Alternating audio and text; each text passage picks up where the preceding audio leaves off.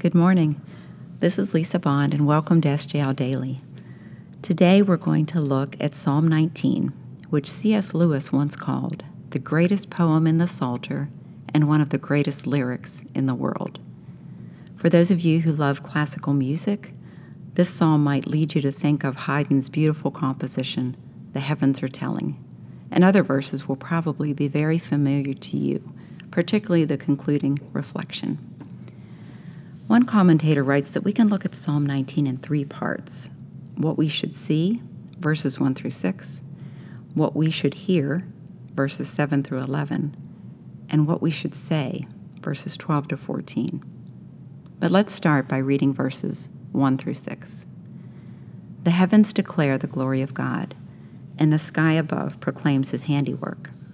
Day to day pours out speech, and night to night reveals knowledge. There is no speech, nor are there words, whose voice is not heard. Their measuring line goes out through all the earth, and their words to the end of the world. In them he has set a tent for the sun, which comes out like a bridegroom leaving his chamber, and like a strong man runs its course with joy. Its rising is from the end of the heavens, and its circuit to the end of them, and there is nothing hidden from its heat. So God quietly reveals his beautiful majesty daily.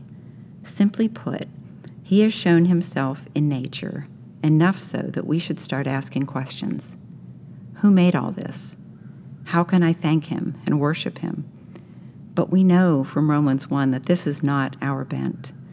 Instead of seeking God, we suppress the truth about him. And the reason we do this is fairly simple. We like to be in control of our lives to not have anyone tell us that what we're doing offends God and that sin will be judged by God.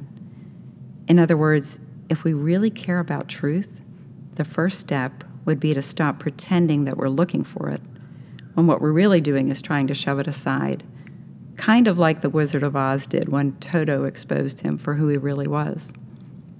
Our sinful nature will push truth down when we encounter it and Psalm 19 tells us that we encounter God's revelation of Himself daily.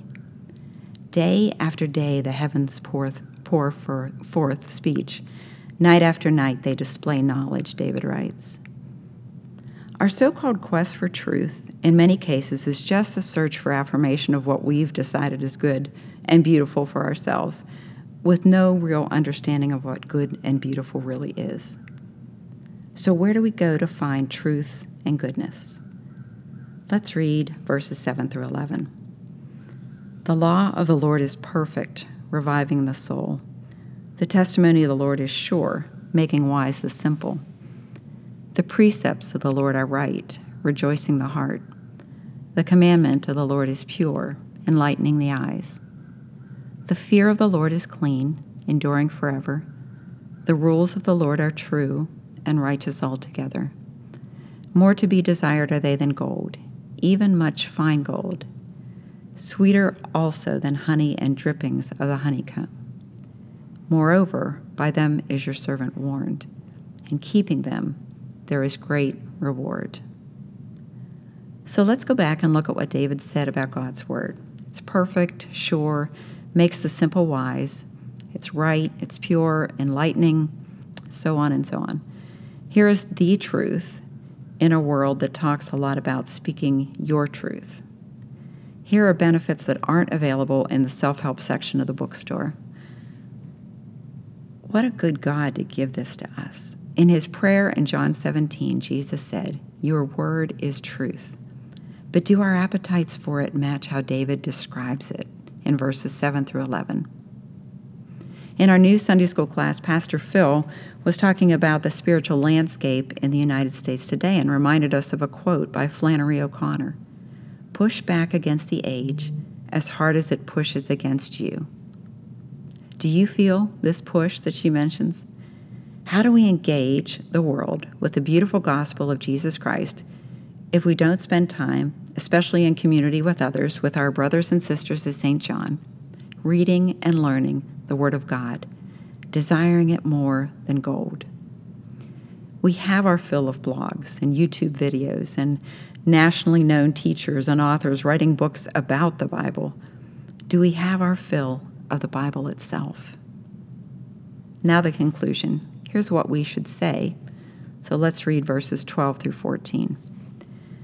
Who can discern his errors? Declare me innocent from hidden faults. Keep back your servant also from presumptuous sins. Let them not have dominion over me. Then I shall be blameless and innocent of great transgression. Let the words of my mouth and the meditation of my heart be acceptable in your sight, O Lord, my rock and my redeemer. May that be our prayer today.